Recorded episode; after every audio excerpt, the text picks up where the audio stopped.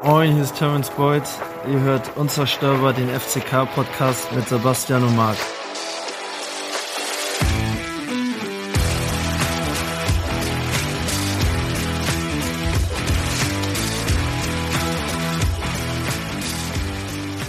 Herzlich willkommen, liebe Zuhörerinnen und liebe Zuhörer. Ich begrüße euch ganz herzlich zur 54. Folge Unzerstörbar, der FCK-Podcast.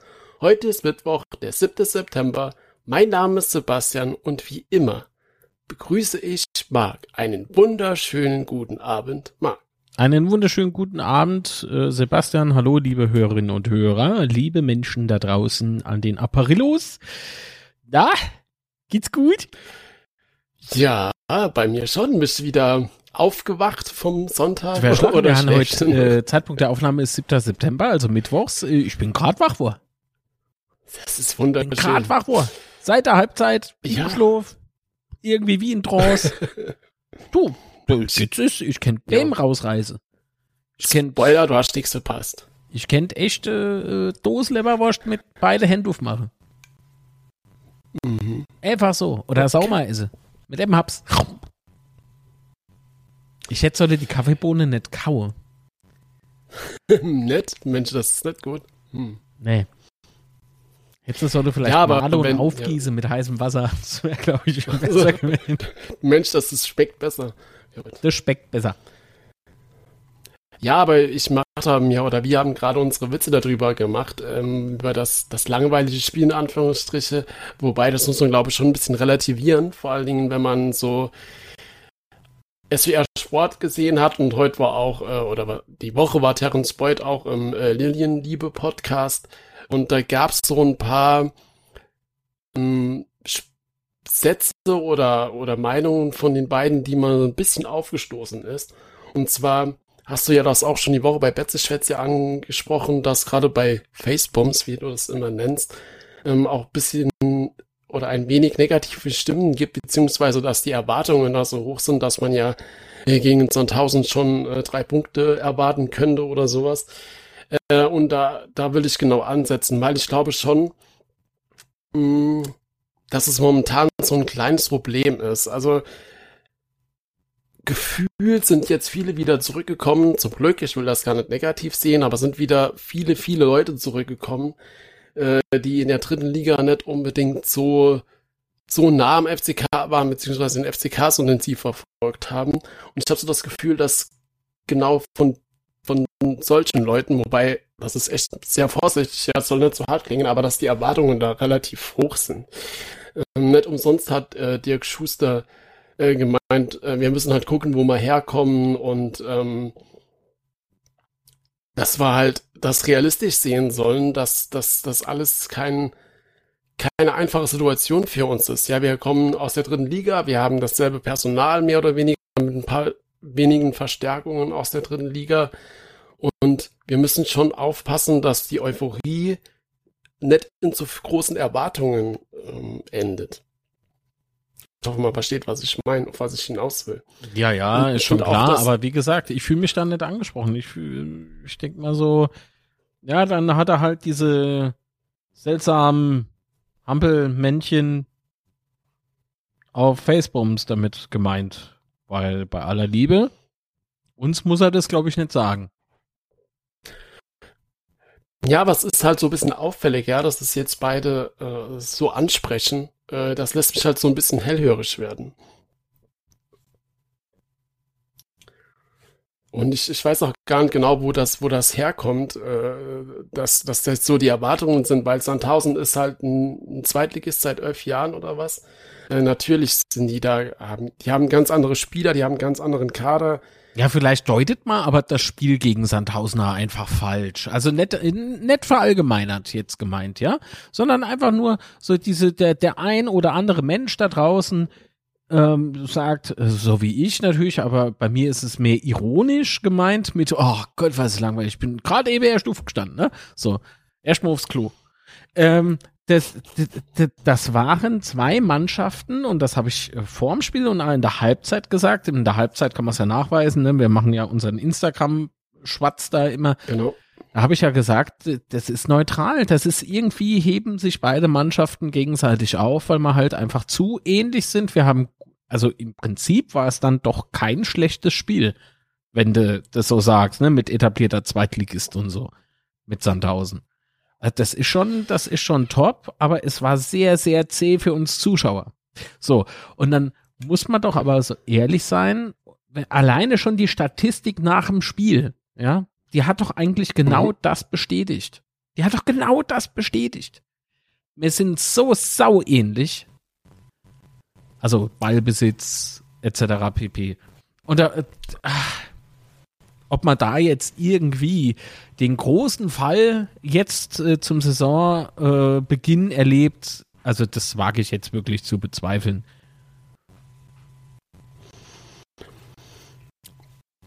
Ja, Zumal, also man muss halt auch immer sehen, auch wenn wir die Spiele äh, nicht gewonnen haben oder auch verloren haben gegen Paderborn, wir haben da ja auch gegen Paderborn, wir haben da extrem gut mitgehalten. Ja, es gab jetzt keine Mannschaft, die uns da komplett an die Wand gespielt hat oder die, die uns da auseinandergenommen hat oder sonstiges. Wir haben immer sehr, sehr gut mitgehalten, haben ja auch ganz, ganz viele Punkte geholt und ich glaube schon, dass wir dass wir da echt auf dem Boden bleiben muss. Und wenn man jetzt sieht, welche Gegner das da als nächstes auf uns zukommen, die spielen oder Heidenheim auch. Heidenheim wird echt ein verdammt blödes Spiel für uns. Blöd ist ein falscher Ausdruck, aber es wird schwer für uns, definitiv. Also ich glaube, doch, das wird ein blödes Spiel schwer. für uns. Also Darmstadt wird schon hardcore, ja. da hast du recht.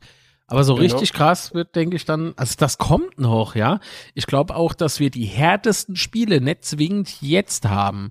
Ich glaube, das wird irgendwie kurz vor der Winterpause ne, wo, wo es eben bewusst wird, mhm. okay, wenn wir jetzt die Punkte, die müssen wir noch mitholen, so denken nicht nur wir, sondern auch andere.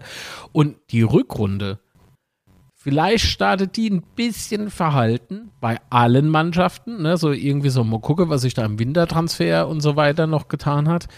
Und dann wird man so richtig auf die Kacke gehauen. Und ich glaube, dann kommen die härtesten Spiele für uns. Wenn wir da nicht wach sind und da immer noch so, ja gut, wir taumeln ja jetzt nicht rum, aber ich hoffe, man weiß, was ich meine. Wenn wir da jetzt irgendwie so ja, ein bisschen dransusig dann werden, das wird teuer bezahlt. Also im, mit einer Niederlage dann, ja.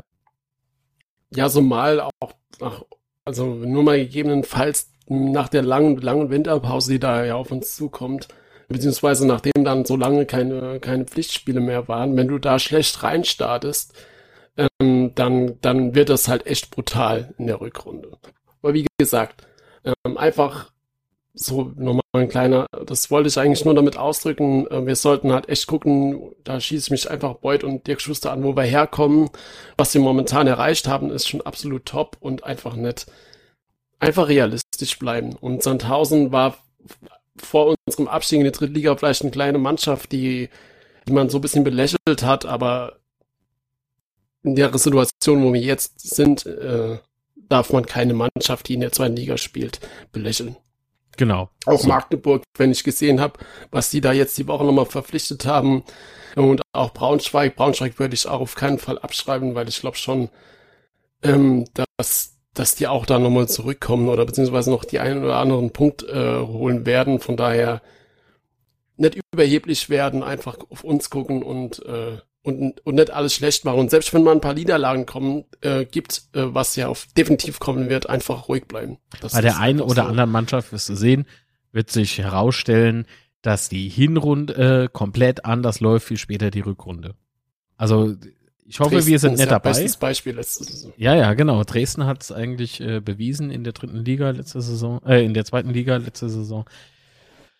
Also ist schon, ist schon heiß. Du, Sebastian, ich muss aber noch was loswerden, bevor wir weitermachen. Und zwar ähm, ja. gab es ja Feedback äh, zu unserer Folge vor Sandhausen, war das, glaube ich, wo, äh, wo wir aufgenommen haben. Genau. Und zwar der David Hallo. Ähm, der hat mich angeschrieben, ist äh, Stammhörer unseres Podcasts, finde ich auch sehr, sehr toll. Ähm, der hat verstanden auch, dass ein Podcast keine, keine Einbahnstraße ist. Ne? Das heißt, er gibt auch Feedback. so, das finde ich sehr gut. Ähm, ihm ist was aber aufgestoßen. Ich lese jetzt nicht alles vor, und zwar ging es um den Opoku-Transfer. Ähm, ich kürze es mal ganz kurz ab. Und zwar äh, schrieb er, ich zitiere mal aus der aus dieser ähm, Nachricht. Zum anderen finde ich, dass die Reaktion auf, ein, äh, auf eine rassistische Beleidigung wohl kaum zu impulsiv sein kann. Äh, wir wissen beide, dass es in den Stadien dieser Republik Rassismus gibt, äh, sei es in Duisburg oder in Kaiserslautern. Selbst wenn in dieser Situ Situation Klein Hansel gemeint gewesen sein soll, wurde Opoku sicher zuvor schon häufig rassistisch beleidigt. So, das ist es. Ähm, nee, das ist es noch nicht. Und dann, ganz ehrlich, weiße Typen wie du und ich können wohl kaum in solche Situationen hineinversetzen. Insofern finde ich es gelinde gesagt schwierig, das Ganze mit einem zu impulsiv abzutun. Mein zu impulsiv war aber ja gar nicht auf die rassistische Beleidigung gemünzt. Das wiederum war ja mit diesem Foul verknüpft. So, vielleicht habe ich mich an dem Tag echt schwammig ausgedrückt oder war nicht klar genug, keine Ahnung. Aber meine Fresse, ne? Ähm, zumal ich ähm, dabei bleibe bei dem, bei der Meinung, dass der dieses äh, Nachtragen, ja, so dieses, ähm, mhm. also wie gesagt, das mit den Affenlauten, das konnte ich leider nirgendwo mehr lesen oder überhaupt nicht lesen. Jedoch äh, gab es äh, das Zitat, du kannst keine Ecken schießen, du Affe. Äh, von einem Fan und das hatte er mir auch in einem Link geschickt, aber das kannte ich ja, ne? Ähm, da hieß es aber von Anfang an, es sei äh, nicht äh, Opoku irgendwie gemeint und so. Nichtsdestotrotz bin ich der Meinung, dass man das, ähm, dass sich das einfach nicht geziemt. Also einfach so random Leute zu beleidigen, egal ob die jetzt unten spielen oder nicht. Ähm, Foppen ist okay, aber ich meine, hopp, ne? ist dann halt, äh, bei mir klingelt jetzt die ganze Zeit das Telefon nicht mehr bekloppt. So. das bringt mich bei einem sehr wichtigen Thema sehr durcheinander, wenn das passiert. So. Ähm, genau, also nochmal. Nein, zu impulsiv hat nichts mit der Diskriminierung zu tun, also mit dem Rassismus, sondern war gemünzt auf dieses Nachtreten bei seinem Foul, für das er jetzt fünf Spiele Sperre absitzen muss. So. Danke, David. David. David oder David? Achso, Quatsch. Er kann man ja jetzt nicht antworten. Aber vielen lieben Dank. Und äh, wir haben aber auch nett hin und her geschrieben. Danke für deine Rückmeldung. Genau. Äh, wir haben aber auch noch nett hin und her geschrieben und äh, sind zum Entschluss gekommen, dass äh, wir definitiv einer Meinung sind. Also ist, da beißt die Maus keinen Faden ab. Ne? Sagt man doch so schön. Ja, das ist doch schön. Ja. Aber dann, dann kommen wir vielleicht auch zum nächsten Thema, zum Spiel in Sandhausen. Mhm. Ähm, haben wir eben schon so ein bisschen angeteasert, aber gehen wir vielleicht noch äh, kurz ein bisschen detaillierter drauf ein. Ähm, Aufstellung war, würde ich mal sagen, nichts großabend Besonderes. Also ähm, Zuck war ja wieder zurück, hat aber trotzdem nett gespielt. Ähm, das heißt, Durm wieder auf links, Zimmer auf rechts in der, Innen oder in der Verteidigung und dann ähm, Herrscher vorne. Neu war allerdings, dass ähm, Ritter nach außen gezogen wurde. Äh, wie hat das für dich funktioniert im Spiel? Naja. naja. Ich sehe ihn eher auf der anderen Seite lieber. Aber gut. Es ist für mich ultra schwer, gerade jetzt, nach so vielen Tagen und so viel Schlaf, das Ganze nochmal so, so detailliert irgendwie Revue passieren zu lassen. Vor allen Dingen, weil die Partie halt noch so zäh für uns Zuschauer war. Ähm, ich habe beispielsweise, was ich aber doch weiß, ist, ähm, wir haben ja heute einen wunderbaren Gast aus Darmstadt mit dabei, den Matthias, äh, aus dem oder vom Podcast Hoch und Weit, der Linien-Podcast. Und Hoch und Weit, das ist nämlich so ein Ding, das habe ich heute, äh, das habe ich heute, das habe ich am Sonntag gegen Sandhausen gesehen von Durm. Und leider äh, wirkte es auf mich so, wie wenn er überhaupt nicht wusste, wohin. Also Hauptsache nur weit und hoch. Hauptsache weg. Und das hat mich so, das, das hängt mir noch so ein bisschen nach. Also dieser Eindruck, ob es tatsächlich so war, um Himmels Willen. Muss ich mal das nochmal antun? Nein, muss ich nicht. ich hake das Spiel für mich einfach ab. Wir haben keine äh, drei Punkte verloren, sondern einen gewonnen. Äh, wer mir gut in Erinnerung geblieben ist, ist Redondo. Der hat äh, durchaus noch mal so ein paar positive Akzente setzen können, wenn du mich fragst. Und äh, Nihus war es, glaube ich, auch, ne? Hat auch ein relativ äh, gutes Spiel gemacht. Und Lute. Lute war gut. Zimmer war ebenfalls äh, präsent. Äh, bei dem merkst du so richtig, bei Jean Zimmer, dass er so, so richtig kämpferisch unterwegs war. Leider auch bei einer Foul-Situation, die man, naja, ja. abstempeln könnte, ne, mit naja abstempeln könnte.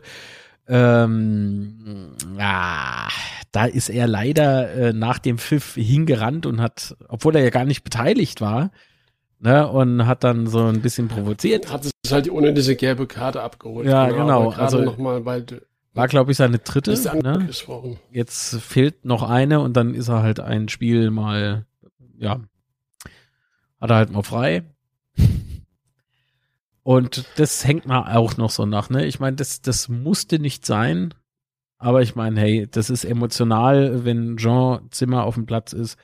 Äh, wissen wir ja aus dem SWR-Podcast. Äh, nur der FCK, glaube ich, war er zu Gast, ne? Genau, richtig. Dass er da immer voller Emotionen und Feuer und Flamme ist für den FCK und dann kennt er halt nichts. Und das ist aber in dem Fall vielleicht so ein kleinen, kleinen Nachteil. Das ist ein kleiner Nachteil, ja. Ja, weil du es eben ja stark angesprochen hast. Der News ist ja zurückgekehrt in die Startelf und ich fand schon, dass man gesehen hat, dass das def äh, defensiv wieder besser funktioniert.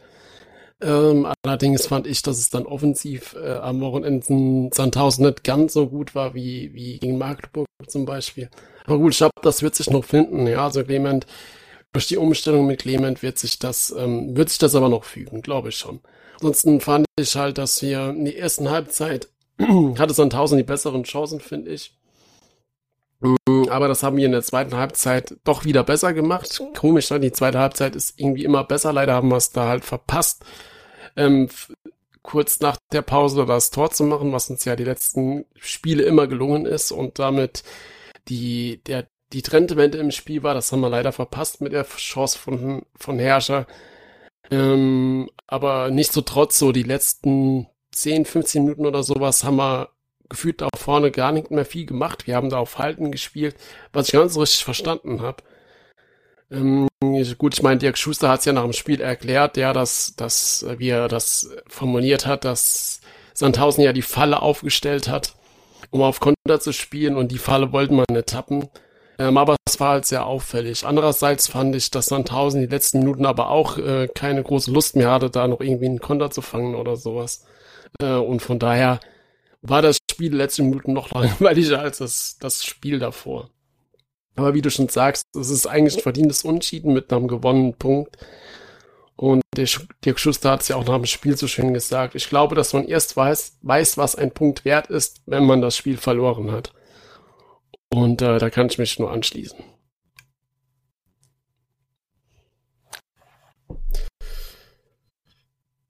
Ja, ansonsten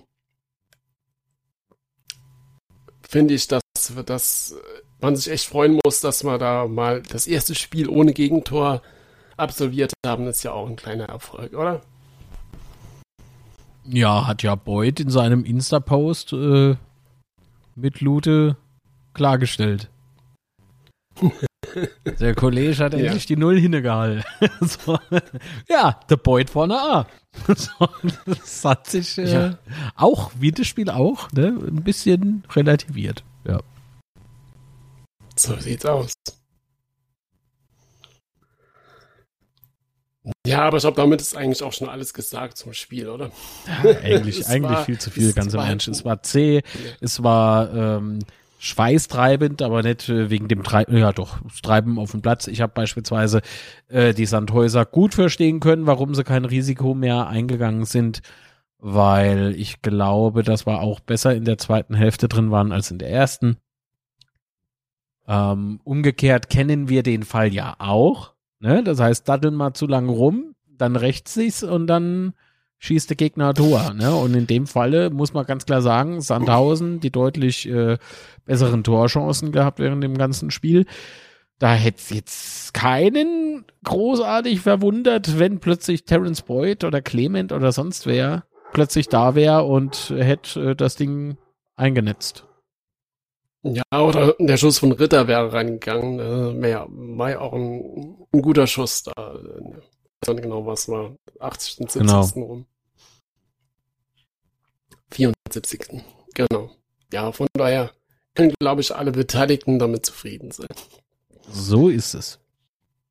Ja, dann kommen wir jetzt zum Spiel gegen den SV Darmstadt und ich freue mich ganz besonders, dass wir heute wieder einen Gast, Gast in unserem Podcast haben. Und zwar begrüßen wir ganz herzlich Matthias vom Hoch und Weit der Lilien Podcast. Herzlich willkommen, Matthias. Ja, servus, hallo zusammen. Ja, freut uns, dass es heute geklappt hat. Und äh, vielleicht stellst du dich in euren Podcast mal kurz vor.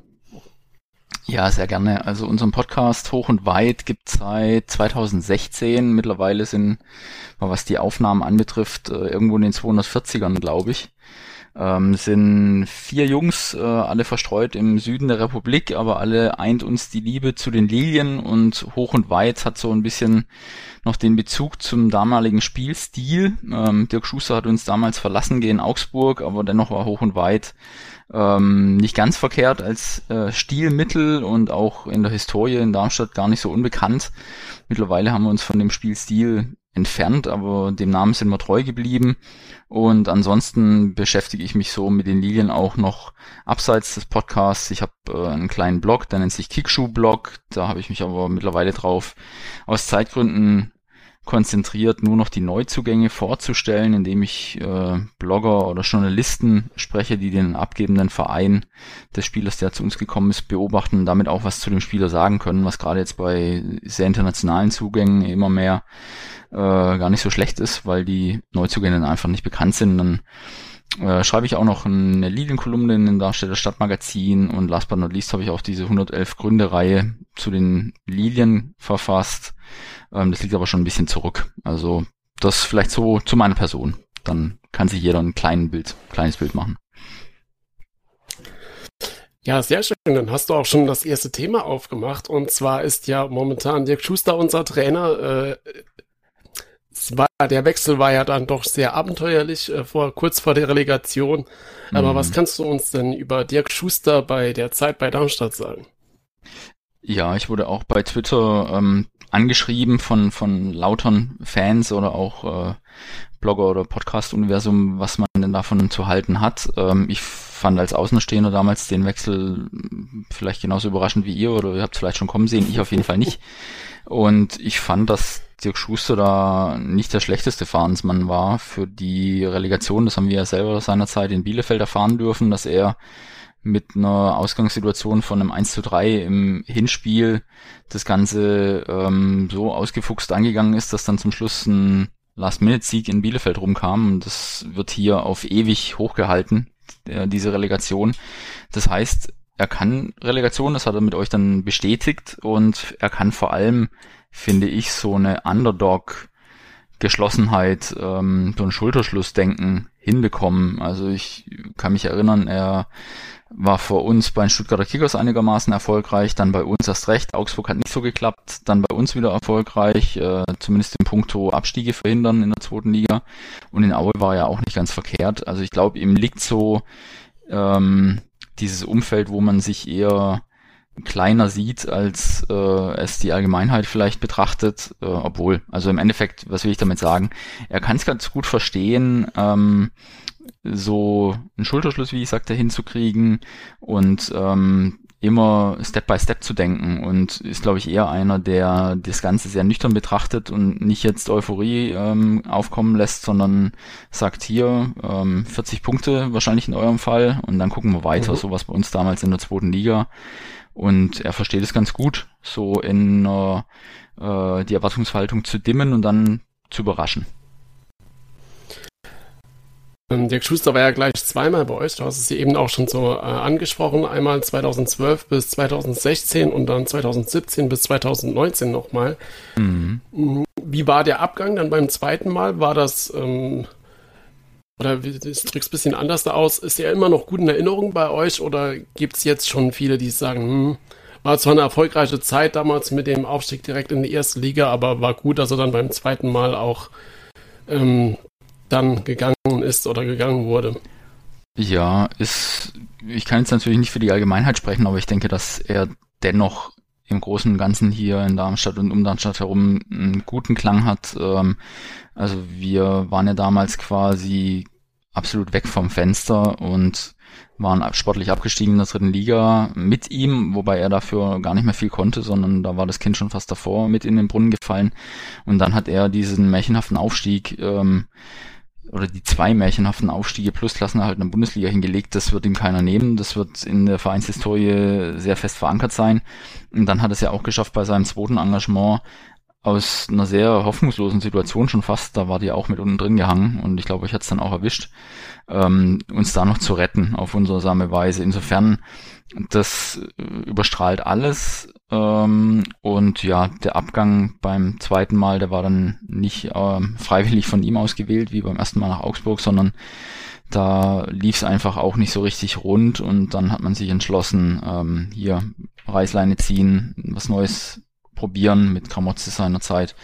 Und es ging dann auch gut auf. Also es war dann phasenweise nach seinem Weggang, kann ich mich noch so erinnern, ein bisschen die Fesseln gelöst. Also er ist ja durchaus jemand, der ein bisschen auch mh, hm, die Null muss stehen oder so denkt und äh, nicht so mhm. zwingend für den allergrößten Spielstil steht. Ähm, das hat Kramotzes dann in einigen Spielen doch ganz gut gelöst und schnell gelöst und dann auch äh, schnell mit dem Abstieg gar nichts mehr zu tun gehabt. Also lange Rede, kurzer Sinn. Ähm, der Name Dirk Schuster hat bei uns immer noch einen guten Klang. Der wird auch nicht ja. großartig verblassen. Ähm, gleichwohl haben die jetzt nachfolgenden Trainer immer wieder auch gezeigt, dass man ähm, eine Mannschaft auch weiterentwickeln kann. Klar, man hat jetzt auch ganz andere Spielertypen als noch zu seiner Zeit. Aber dieses Hoch und Weit, wie ich anfangs sagte, das wird jetzt hier zwar manchmal noch praktiziert, aber ähm, es ist doch jetzt mittlerweile ein anderer Spielstil eingekehrt und deshalb hatte er seine Zeit und seine Erfolge, aber jetzt war es einfach auch an der Zeit, was anderes zu probieren und es ging Gott sei Dank äh, überwiegend auf. Naja, ich meine, so eine, so eine Mannschaft ist ja auch stets im Wechsel. Hm. Und da muss man an den Schräubchen drehen. Äh, bei uns ist beispielsweise Marco Antwerpen, also Vorgänger von Dirk Schuster bei uns auf dem Betzenberg, äh, ebenfalls noch in guter Erinnerung und äh, ich glaube, da war es ähnlich. Also ich denke, da haben andere Faktoren noch mit eine Rolle gespielt. Ja, Mai. Das gehört halt leider alles immer dazu, ne? Ja, Klar. wobei man muss auch schon sagen, dass Marco Antwerpen bei uns äh, schon sehr, sehr beliebt war. ähm, weil er uns ja quasi, ähm, wir haben ja auch um den Abstieg gespielt äh, in der dritten Liga und dann kam ja Marco Antwerpen, da hat sich dann so viel zum Guten gewendet, also sportlich vor allem, mhm. ähm, dass da der, der Trainerwechsel letzte Saison mh, mm, schon sehr kurios war, sage ich mal so. Ja, ich meine so kurz, zu, ja. ja. so kurz äh, vor äh, vor der Relegation einfach, ja. Also der, der Dirk genau. Schuster erstes Spiel bei uns war ja tatsächlich das Relegationshinspiel gegen Dynamo Dresden.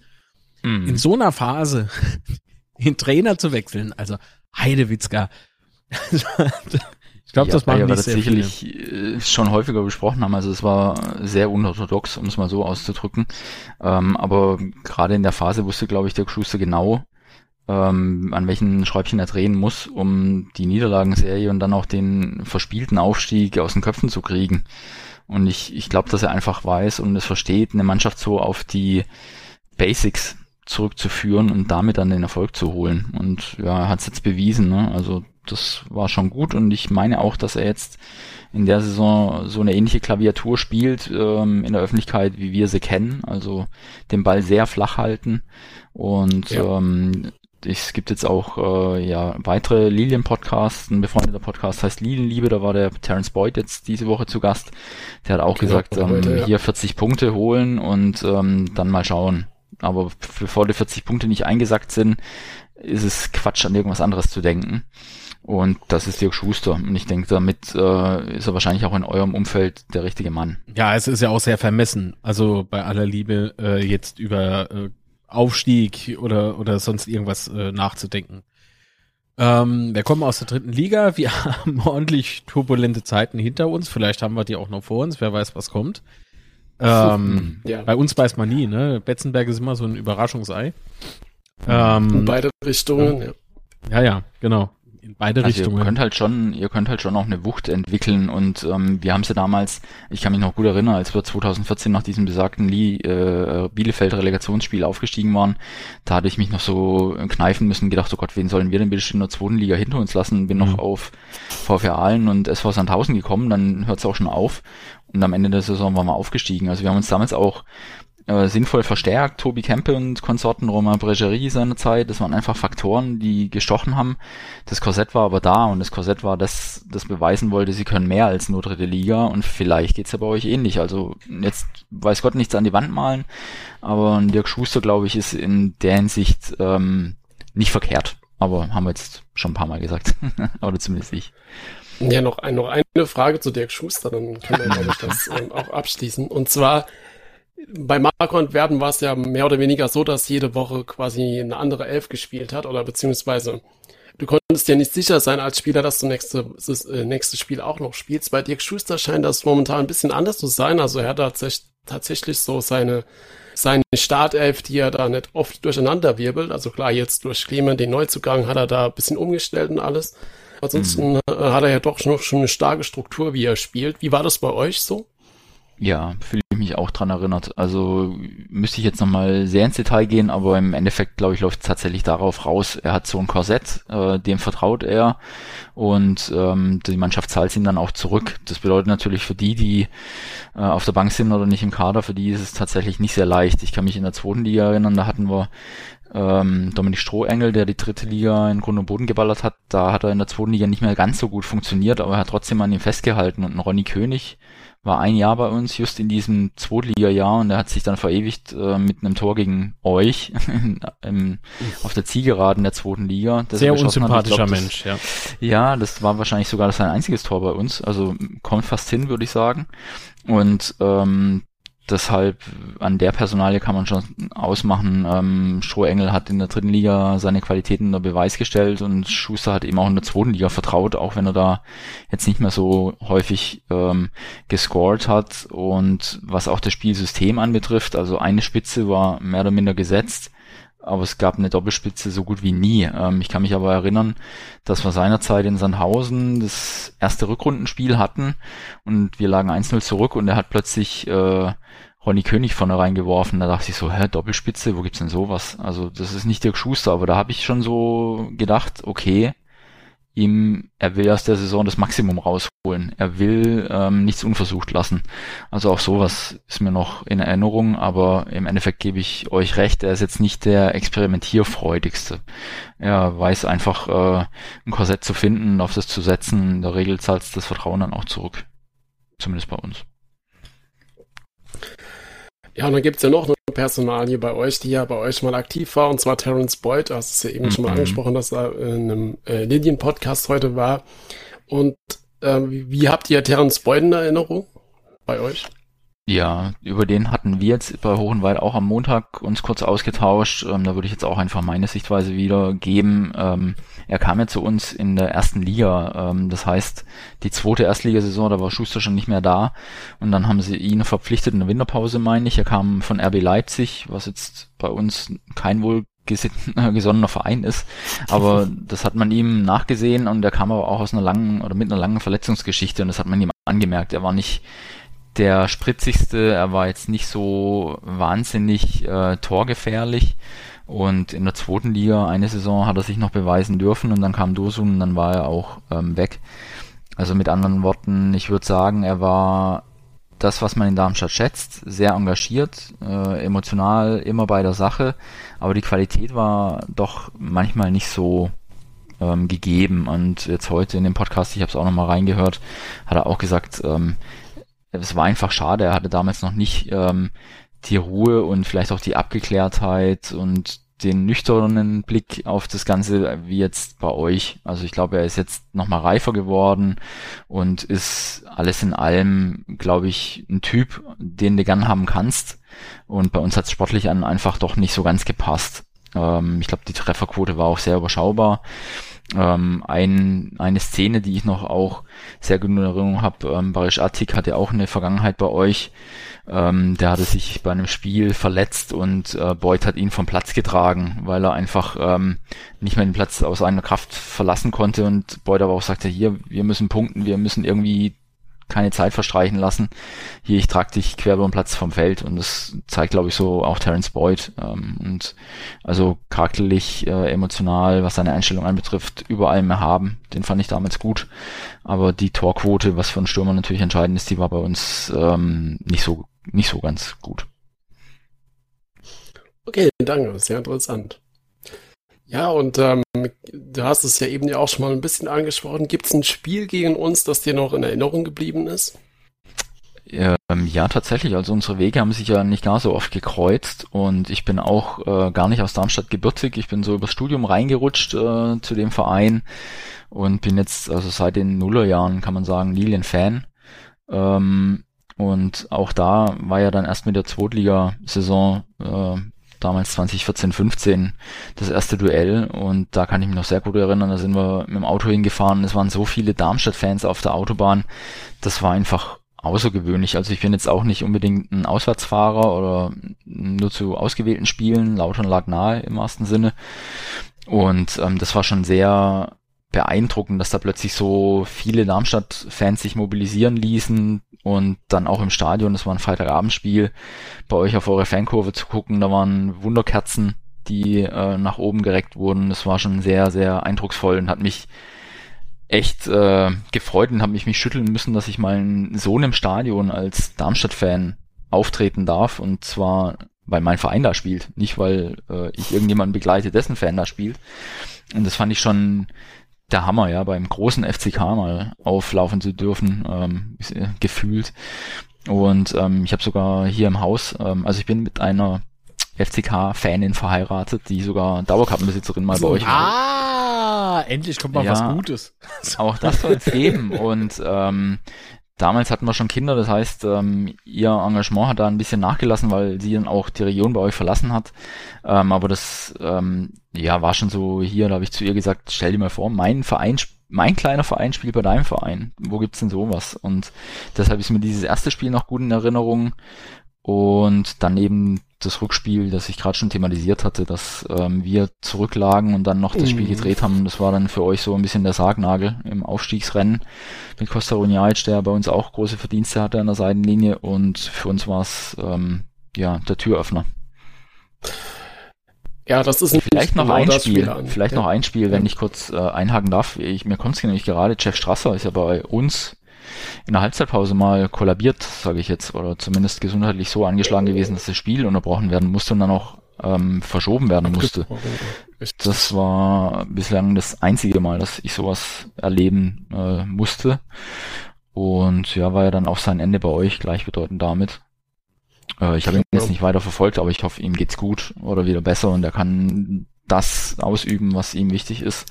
Aber das ist mir auch noch vor Augen, dieses Spiel damals. Im gemeinsamen Abstiegskampf. Ja, genau, da haben wir ja dann das Nachholspiel, haben ja dann gewonnen. Gewonnen, Mit richtig, unserem neuen ja. Trainer.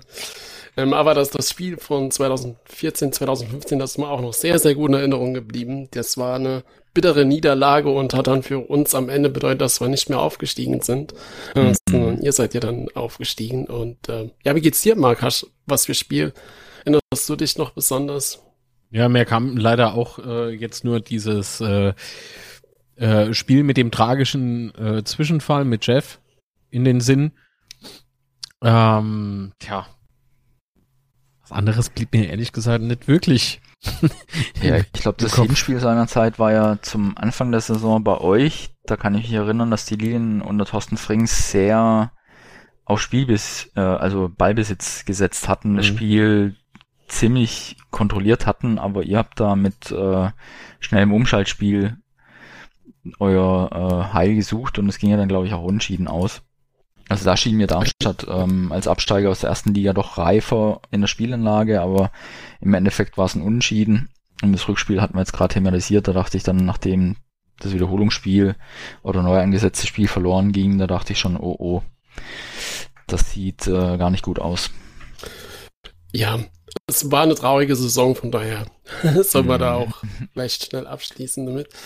Ja, aber dann kommen wir doch zurück ins Hier und Jetzt. Ähm, die Saison für euch war ja dann bisher so aus meiner Sicht jedenfalls sehr erfolgreich. Ähm, seid mit einer Niederlage gestartet, aber dann gab es ja vier Siege am Stück und jetzt am Ende zwei Niederlagen, vor allen Dingen die letzte Niederlage, äh, die, das letzte Unschieden, die letzten zwei waren Unschieden. Das letzte Unschieden gegen Bielefeld war ja auch schon ein bisschen unglücklich, vom nächsten Mal mhm. vorsichtig. Ja, ähm, aber wie ist denn, also in der Nachspielzeit noch in Unterzahl das Gegentor gefangen, aber wie, wie lief die Saison für dich? Diese, oder sind deine Erwartungen erfüllt bisher? Es sind hat viele gespielt, aber ja, ja. Also wir hatten uns ja äh, im Aufstiegsrennen jetzt der letzten Saison knapp geschlagen geben müssen, hatten eine Punktausbeute, die in vielen Vorjahren sogar zum direkten Ausstieg gereicht hätte. Und das hat mich schon ein bisschen gefuchst. Also die erste Liga, ja, sei es drum, ähm, aber dass du jetzt halt aus dieser hervorragenden Zweitligasaison nichts mitnimmst, also du startest halt wieder bei Null, du hast keinen Bonus, ähm, das fand ich doch ziemlich ernüchternd, ähm, weil die Mannschaft in der letzten Saison wirklich auch unter Thorsten Lieberknecht ähm, sich sehr flexibel, variabel, spielerisch auf der Höhe präsentiert hat, offensiv auch äh, viel bewegt hat und Kantersiege eingefahren hat. Das war schon wirklich bemerkenswert.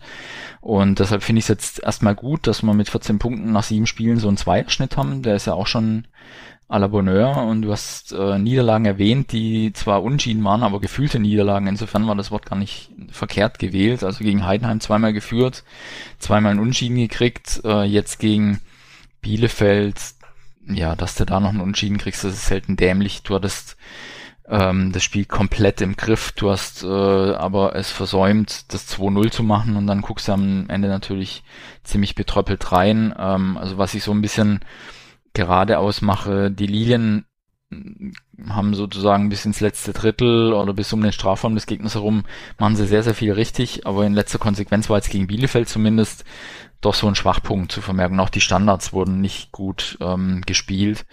Also das war so das Haar in der Suppe. Ansonsten gefällt mir das sehr gut, wie sich die Mannschaft aus äh, Pressing-Situationen löst und zwar, wenn es sein muss, mit einem langen Ball, aber sehr, sehr oft auch spielerisch und da greifen noch viele Rädchen ineinander. Das gefällt mir sehr gut persönlich.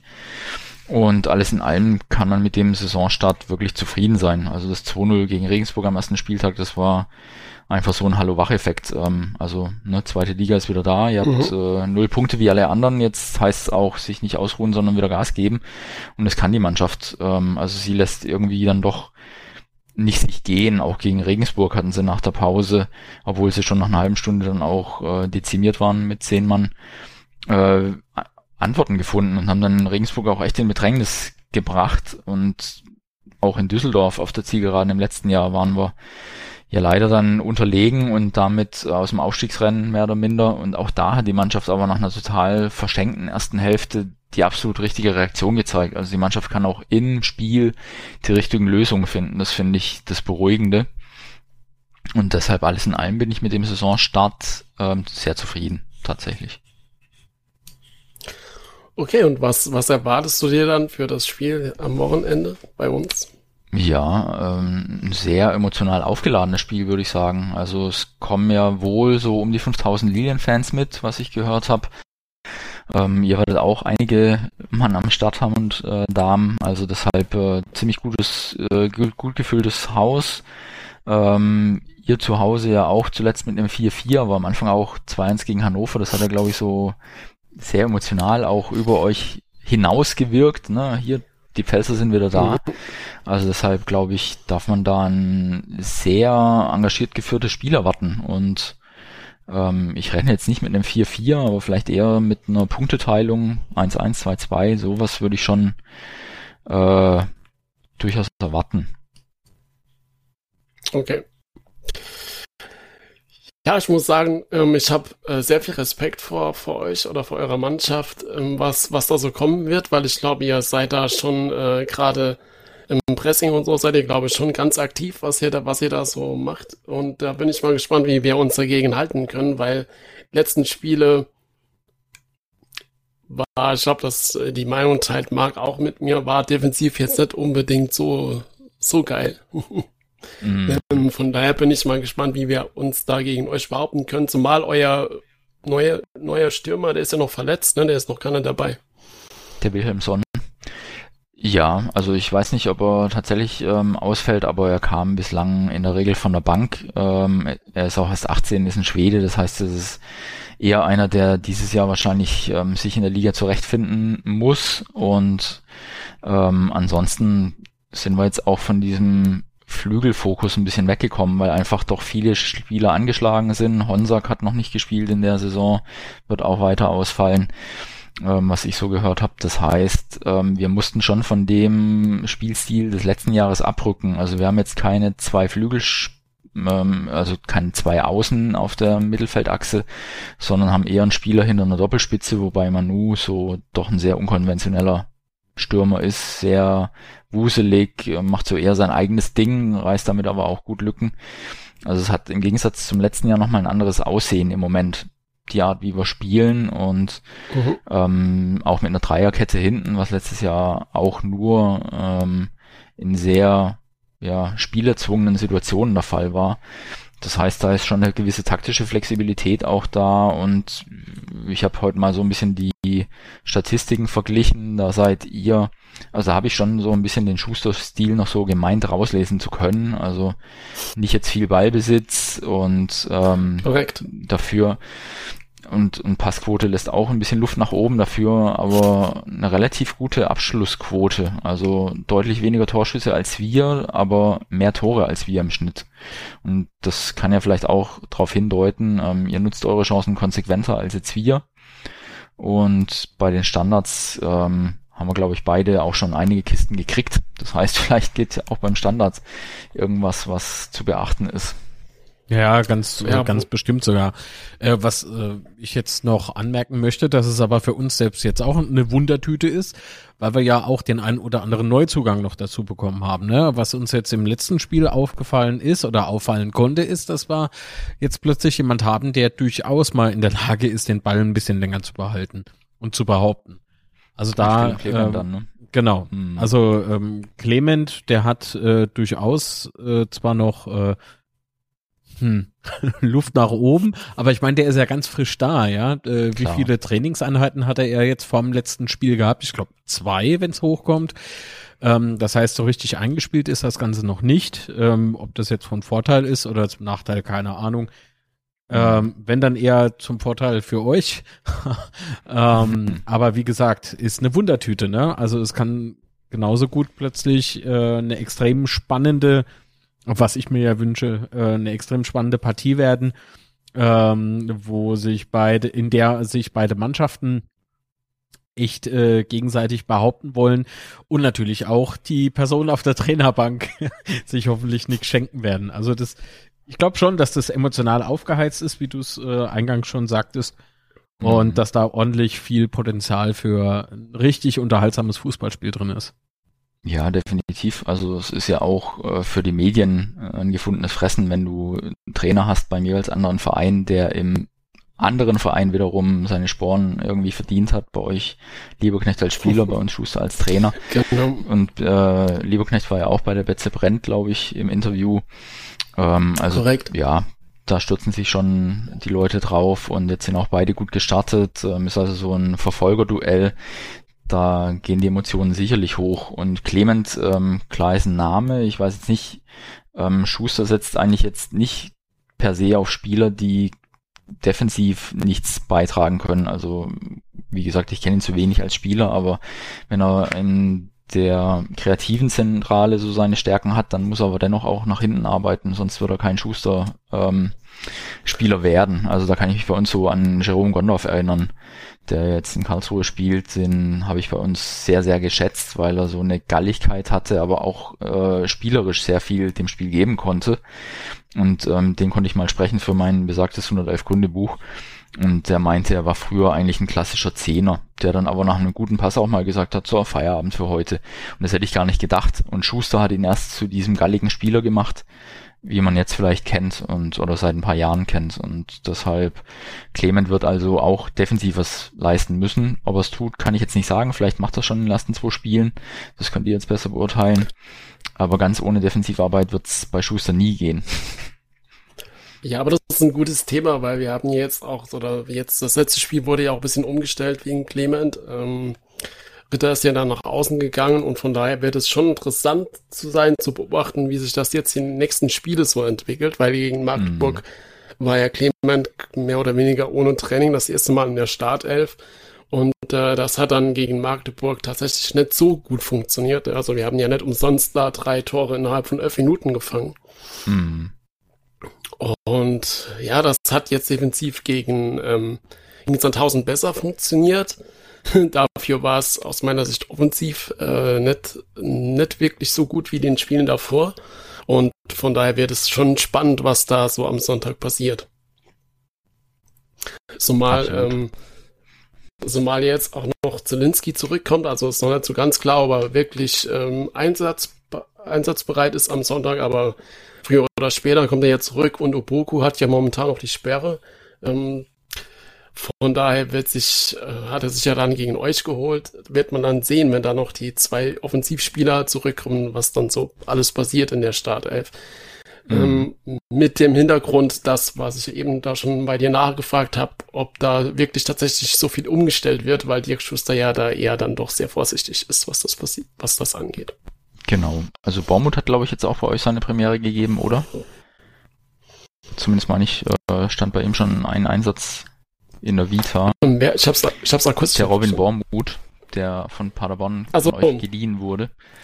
Genau, also der ist gegen Magdeburg eingewechselt worden ähm, mhm. in der mhm. Halbzeit, glaube ich, aber wurde jetzt im letzten Spiel nicht berücksichtigt. Aber ich denke okay. mal, der wird auf jeden Fall noch eine Rolle spielen. Sonst hätten ja, wir ihn also, auch nicht geholt, zumal er ist ja auch groß und so wie ich das äh, verstanden habe, sucht Dirk Schuster ja immer große Innenverteidiger mhm. und ähm, die Verteidigung oder die Innenverteidigung oder die Abwehr allgemein ist ja für Dick Schuster sehr, sehr wichtig, wenn er ja immer so defensiv oder was heißt immer so gerne defensiv spielt. Und er hat ja auch die ganze Zeit schon so ein bisschen bemängelt, dass uns defensiv da noch ein bisschen was fehlt. Und mhm. das wurde ja dann durch den Neuzugang äh, erledigt. Von daher bin ich da mal gespannt. Ja, das war ja ein sehr merkwürdiger Wechsel, weil Baumut ja von KSC nach Paderborn gegangen ist und dann gleich weiter verliehen wird, nachdem die Saison schon wieder genau. anfing. Also wussten die mit ihm wohl nicht so viel anzufangen und das liest sich für mich wie auch ein typischer ähm, Schusterwechsel.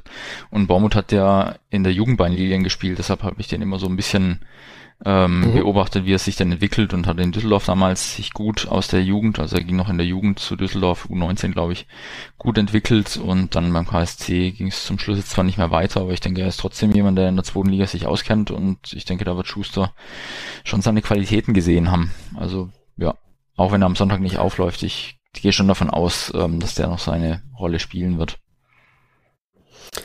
Ja, davon ist auszugehen. Aber ich glaube, mal ganz kurz, äh, Paderborn hat, glaube ich, doch einen Innenverteidiger geholt, dann zusätzlich und damit war dann die Chance für ihn, äh, in Paderborn als Stammspieler zu spielen, immer so groß. Mhm. Ich glaube, das spielt da mit rein. Ähm, aber ja, du hast natürlich schon recht, ist immer bis hier, ein, ist, ist immer ein wenig äh, seltsam, wenn ein Spieler dann direkt wieder wechselt, aber er ist auch nur verliehen und nicht verkauft, von daher. Genau. Ja, werden wir sehen. Ja, Marc, hast du noch, hast du noch eine Frage? Nee, ich ähm, höre gespannt zu. das ist als Podcaster immer schlecht, aber ich äh, merke, dass die Vorfreude bei mir ähm, rasant wächst und äh, ich freue mich wahnsinnig auf die Partie. Ja, ich freue mich auch, dass äh, wenn so viele Gäste, Fans mitkommen, das ist halt immer, ist immer geil für die Stimmung und so weiter. Gegen Paderborn waren es ja sind ja leider nicht so viel mitgekommen. Äh, von daher bin ich da echt gespannt. Ist immer schön, wenn, wenn die Osten nicht so leer ist, ein bisschen voll ist. Von daher, wenn du 5000 hast du ja erwähnt, sollen da kommen oder mindestens kommen. Ähm, das ist die Vorfreude natürlich schon groß. Ja, also die Zahl geisterte am Wochenende mal so rund ums Bölle. Ich denke, da wird es in die Richtung schon gehen und es äh, haben sich auch ähm, Biker, also Lilienfans, die Motorradfahrer sind, verabredet als Konvoi auf dem Betze zu fahren. Also das ist auch schon schön. Also es war irgendwie nach dem Motto äh, ohne Hetze zum Betze. ne? also schön gemütlich, aber wer Lust hat, schließt sich an. Und das ist ja auch schon mal schön. Also so weit ist es ja jetzt auch nicht. Das heißt, es ist ja dann schon mal ganz, ganz passend. Aber das bedeutet auch, dass äh, der Betze ein attraktives Auswärtsspiel für euch ist. Ja, definitiv. Also wie ich sagte, an dem Mythos Betze hat sich seit 2014 für mich jetzt nicht viel geändert. Das Stadion ist, also wie gesagt, meine Frau ist äh, Lautern-Fan, die findet den Stadionausbau immer noch mh, mm, schwierig, äh, wie ihr vielleicht ja, auch. Ja. Und ähm, deshalb äh, habe ich das immer so ein bisschen mitgekriegt, was sich bei euch so tut oder auch nicht tut. Und ähm, wenn man dann weiß, man fährt da zu diesem großen Koloss auf dem Berg und die, die Historie, die ist ja unzweifelhaft da. Vielleicht auch so mit euer Klotz am Bein ein bisschen. Ähm, aber deshalb ist es immer noch cool, auf dem Wetzel zu fahren. Das hat einfach einen Klang bleibt dabei, ja. Aber wenn wir schon gerade bei Stadion sind, gutes Thema. Ich verfolge ja so ein bisschen die Webcam von eurem Stadionumbau und mhm. ich gucke da immer ein bisschen verwundert drauf, weil seit gefühlt, also ich weiß nicht genau wie lange, aber gefühlt ist äh, passiert da seit einem halben Jahr oder sowas gar nichts. Ja, also die habt jetzt letzten Wochen irgendwann die Sitze reinbekommen. Mhm. Und davor ist halt ewig gar nichts passiert. Äh, Wie sind denn da die offiziellen Pläne? Wie, wann soll denn die Tribüne eröffnet werden? Ähm, zum Rückrundenauftakt. Also wenn quasi das Jahr 2023 ähm, ist, dann soll das Stadion in Gänze äh, da sein und auch bezogen werden können. Also im Moment sind Nord, Süd und Gegengerade komplett äh, für die Fans geöffnet und die Haupttribüne ist eben noch das, was fehlt, das letzte Puzzlestück. Ähm, aber das soll dann tatsächlich zum ersten Spieltag im Januar dann auch geöffnet sein. Und ich glaube, dieser ganze Verzug hängt an den mittlerweile bekannten ja, Problemen, dass irgendwas geliefert werden soll, aber doch nicht kommt. Und ähm, also das hat wohl okay. diese Hintergründe. Äh, Im Endeffekt, wenn man alle paar Wochen mal reinkommt zu den Spielen, dann sieht man schon, ah, da hat sich wieder ein bisschen was getan, aber es geht wohl jetzt primär noch um den Innenausbau, dass der fertiggestellt ist. Mhm. Und dann sind wir tatsächlich im Januar in dieser Umzugsphase am Ende und sind dann tatsächlich mit einem rund erneuerten, kann man schon sagen, Bölle am Start. Und auch wenn wir dem Alten irgendwie ein bisschen hinterher trauern, ähm, finde ich schon, dass man das Neue auch sehr gut annehmen kann. Also ich habe jetzt auch meinen Platz auf der Gegend gerade gefunden und ähm, ist jetzt doch einfach nochmal sehr viel lauter, ne, mit Dach und ja, angeschlossenes Viereck als damals dieses ovale Rund ohne Dach. Also ich denke, die Fanszene nimmt es äh, gut an trotz äh, Wehmut angesichts der Oldschool gegen gerade. Aber alles in allem freuen wir uns dann, wenn das äh, abgeschlossen ist und wir im Januar mit 18.000 da sein können. Mehr werden es nicht. Das ist so die äh, Auslastung, die wir erreichen können. Aber ich glaube, die ist für Darmstädter Verhältnisse auch ganz kurz äh, passend. Also ich finde es zwar okay. cool, dass sich was tut, ne? ein bisschen modernisieren äh, tut ja immer ganz gut. Aber ein bisschen nachtrauern tue ich auch. Also mhm. altehrwürdiges Stadion. Ne? Ich war jetzt nur leider einmal da. Schand mhm. auf mein Haupt. Aber ähm, ja, bin halt Fußballromantiker, mein Gott. Und dann ja. ähm, muss ich muss ich aber auch noch gestehen, freue ich mich. Ich muss es noch mal sagen. Ich freue mich auf die Partie auf dem Betze. Äh, es gibt dann nämlich auch durchaus unsympathischere Fans möchte ich an der Stelle behaupten. Und grüße ganz lieb Ute und Jutta, die zwei Darmstädterinnen. äh, vielleicht bin ich auch da. Ja. Gut. Wer bist du denn im Stadion am, am Sonntag? Nee, wir sind es tatsächlich nicht. Also wir hatten uns den Termin ja schon ausgeguckt, wann wird es denn wohl dazu kommen das Spiel und jetzt ist tatsächlich just an diesem Sonntag ein Familienfest. Das heißt, ähm, wir werden beide nicht da sein, was dann schon irgendwie auch schade ist. Ähm, lässt sich jetzt leider nicht ändern, also wir werden es anderweitig verfolgen und ich hoffe einfach mal im Zuge des Familienfriedens, dass beide irgendwie am Sonntagabend mit dem Ergebnis leben okay. können. Genau, also deshalb äh, leider nicht, äh, vielleicht ja dann nächstes Jahr, so wir beide uns wieder in der zweiten Liga wiederfinden. Why not? Genau. Okay, dann noch, noch, noch eine Frage, die stelle ich eigentlich äh, jedem, wenn wir da, wenn wir Gäste haben. Ähm, was sind denn für euch die, die größten Derbys? Hm, die größten Derbys, also weg vom, vom nationalen Fenster, dass das schon noch tatsächlich so die klassischen regionalen Kontrahenten sind. Also in erster Linie OFC, also Offenbacher Kickers. Das ist mhm. äh, so mit der größte Verein, auf den man sich problemlos einschießen kann. Ähm, dann natürlich die Eintracht, wobei ich äh, jetzt als äh, außenstehender Lilien-Fan, der jetzt nicht mit der Muttermilch Lilien-Fan geworden ist, sondern so im Zuge des Erwachsenenalters, äh, muss ich sagen, die Eintracht war einfach viel zu selten ein Verein, der sich mit uns duelliert hat, weil sie waren erste Liga oder zweite Liga und wir waren dritte oder vierte. Also deshalb kam das jetzt erst im Zuge der Bundesliga-Duelle auf und da schossen auch beide Seiten phasenweise übers Ziel hinaus. Das hat mir nicht gefallen. Ich finde, es war nicht schön. Also da kann die aktive Fanszene mit dem mit der Eintracht wenig anfangen und viele andere auch. Aber ich finde, das ist so ein, nicht ein Duell auf Augenhöhe. Mit dem OFC hat man sich schon ganz gut gekappelt. Ähm, Kassel ist auch ein Club, den man nicht sehr gerne mhm. hört hier in Darmstadt. Ähm, schön war es aber, dass die beiden uns den Aufstieg in die dritte und die zweite Liga ermöglicht haben. Das ist jetzt aber zu lang darauf nochmal zu verweisen, wie das zustande kam. Auf jeden Fall hatten sie ihre Aktien drin und die haben uns gut getan. Und ich würde mal sagen, wenn man die Eintracht noch dazu zählt, dann der vierte Club, mit dem wir nichts anfangen können, ist, ist der Waldhof. Ganz klassisch. Oh. Ich glaube, das ist so eine Schnittmenge zwischen unseren Clubs. Könnte es sein, ja. ja, das also es ist, ähm, ich kann mich auch erinnern, dass ich da 2008 mal im Stadion war mit, mit Darmstadt und ähm, ja, dann auch mit dem Polizeikonvoi zum Bahnhof geleistet wurde, obwohl unser Auto ganz woanders stand. Ähm, dann mussten wir da erstmal mit diesen oh polizeieskortierten Gruppen da weglaufen. Also es ist gegen Waldhof ist kein Spaß zu spielen als äh, SV Darmstadt. Und ich lebe auch noch hier in der Bergstraße. Ähm, seit die in die dritte Liga aufgestiegen sind, sieht man hier so viele Waldhof-Aufkleber. Das kann nicht gut sein, muss ich sagen. Aber die haben so jetzt ein bisschen äh, die zweite Luft gekriegt, habe ich so das Gefühl. Also die können von mir aus gerne in der dritten Liga bleiben. Da sind sie gut aufgehoben und ähm, ich glaube, da spreche ich vielen Lilien-Fans aus, aus der Seele. Also mit denen ist es neben dem OFC und Kassel so der Verein, mit dem man nicht sich großartig ähm, abgeben will und wenn dann nur im Sinne von ähm, bleibt lieber da, wo ihr seid. Und die Eintracht, ja, wie vorhin erwähnt, ist für mich ein bisschen ein ungleiches Duell, aber ist halt der große Club in Hessen, der auch medial immer hochgehalten wird vom HR. Und das, äh, da sind sich die Lilien-Fans gerne mal als fünftes Rad am Wagen und das muss nicht sein. Also da wird die Eintracht schon auch viel protegiert und das sieht man hier in Darmstadt oder um Darmstadt rum ziemlich kritisch. Okay, vielen Dank für diese Einschätzung. Mhm, gerne. Ja, dann, dann sind wir mal gespannt, was, was am Sonntag passiert. Äh, wie gesagt, ich kann es wenig einschätzen. Naja, ich meine, es ist halt schade, ist halt schade für Darmstadt. Also äh, einfach mal so vorbeikommen, ist ja auch ganz schön.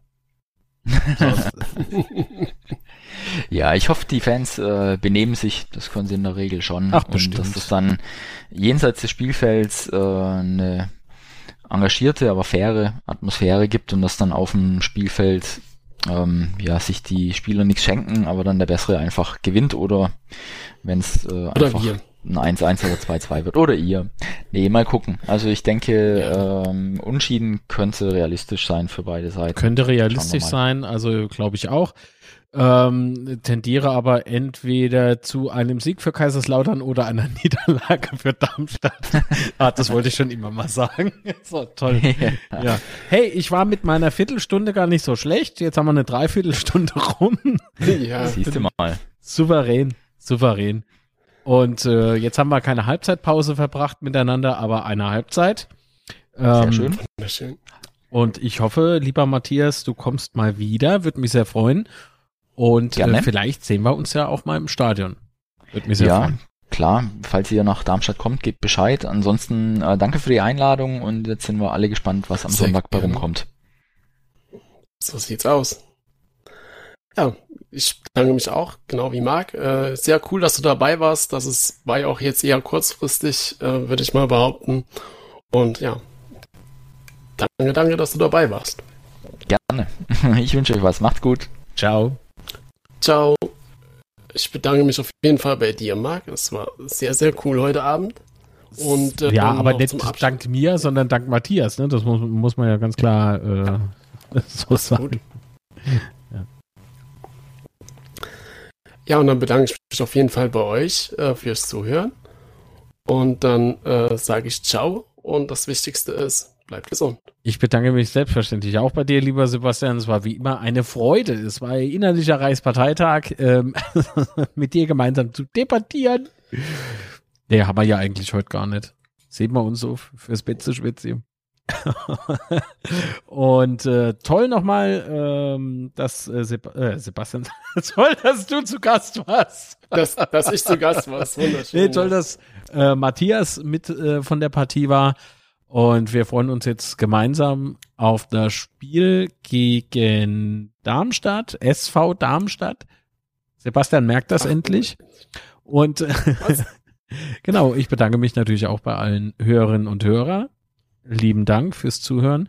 Und ähm, tja, bleibt gesund und so. Ähm, ach, Sebastian, Social Media haben wir jetzt vergessen, ne? Wo ist unser Social äh, Media. Ja, wo, wo findet man dich denn? also mich äh, bei äh, Twitter ist es mark-litz, auf Instagram litz-mark, auf YouTube youtube.com slash c slash marklitz. Hast du das aufgeschrieben? Nee, das kam gerade so. Ich muss ganz dringend wohin. Seltsamerweise beflügelt die Blase mein Gehirn. Das ist Wahnsinn. Wunderschön. Das ist fantastisch. Fantastisch. Der FCK-Pod. Ja, ist egal. Ähm, kreativ werde ich jetzt auch noch. Wo findet man dich, Sebastian? Äh, mich findet man bei Twitter at roter Teufel und bei Instagram at roterteufel.fck. Und jetzt ganz wichtig, wo findet man unseren Podcast, außer auf unzerstörbar-podcast.de? Genau, bei Twitter at unzerstörpod und bei Instagram unzerstörbar-podcast. So, vielen lieben Dank. Und äh, Ja, und? natürlich findet ihr den Podcast überall, wo es Podcasts gibt. Das wollte ich schon immer mal sagen. Hab's noch nie Wow. gemacht. Fantastisch. Wow. Also bei Spotify, Und ich war dabei. iTunes, Amazon Geil. Super. und so. ich habe bestimmt irgendwas vergessen, aber egal. Achso, ja, okay. Vielleicht müsste ich mal das aufschreiben, reibe wie du deine Social Media Kanäle auch. Egal. Ins Hirn gebrannt. Mit dem Lötkolbe, mit dem Neue. Hopp, alles klar. Bleiben gesund, ihr Leute und ihr Kinder, ihr liebe Leitung Kervigisch. Das war's mit unserer Störbar Folge 54, glaube ich, ne? Genau. Ja, wahrscheinlich schon. Wir sind uns noch nicht ganz einig. Schauen wir mal. Wir müssen selber Doch, reinhören, damit 54. wir wissen, wohin die Reise geht. Bis dann. Ciao. Bis dann. Ciao.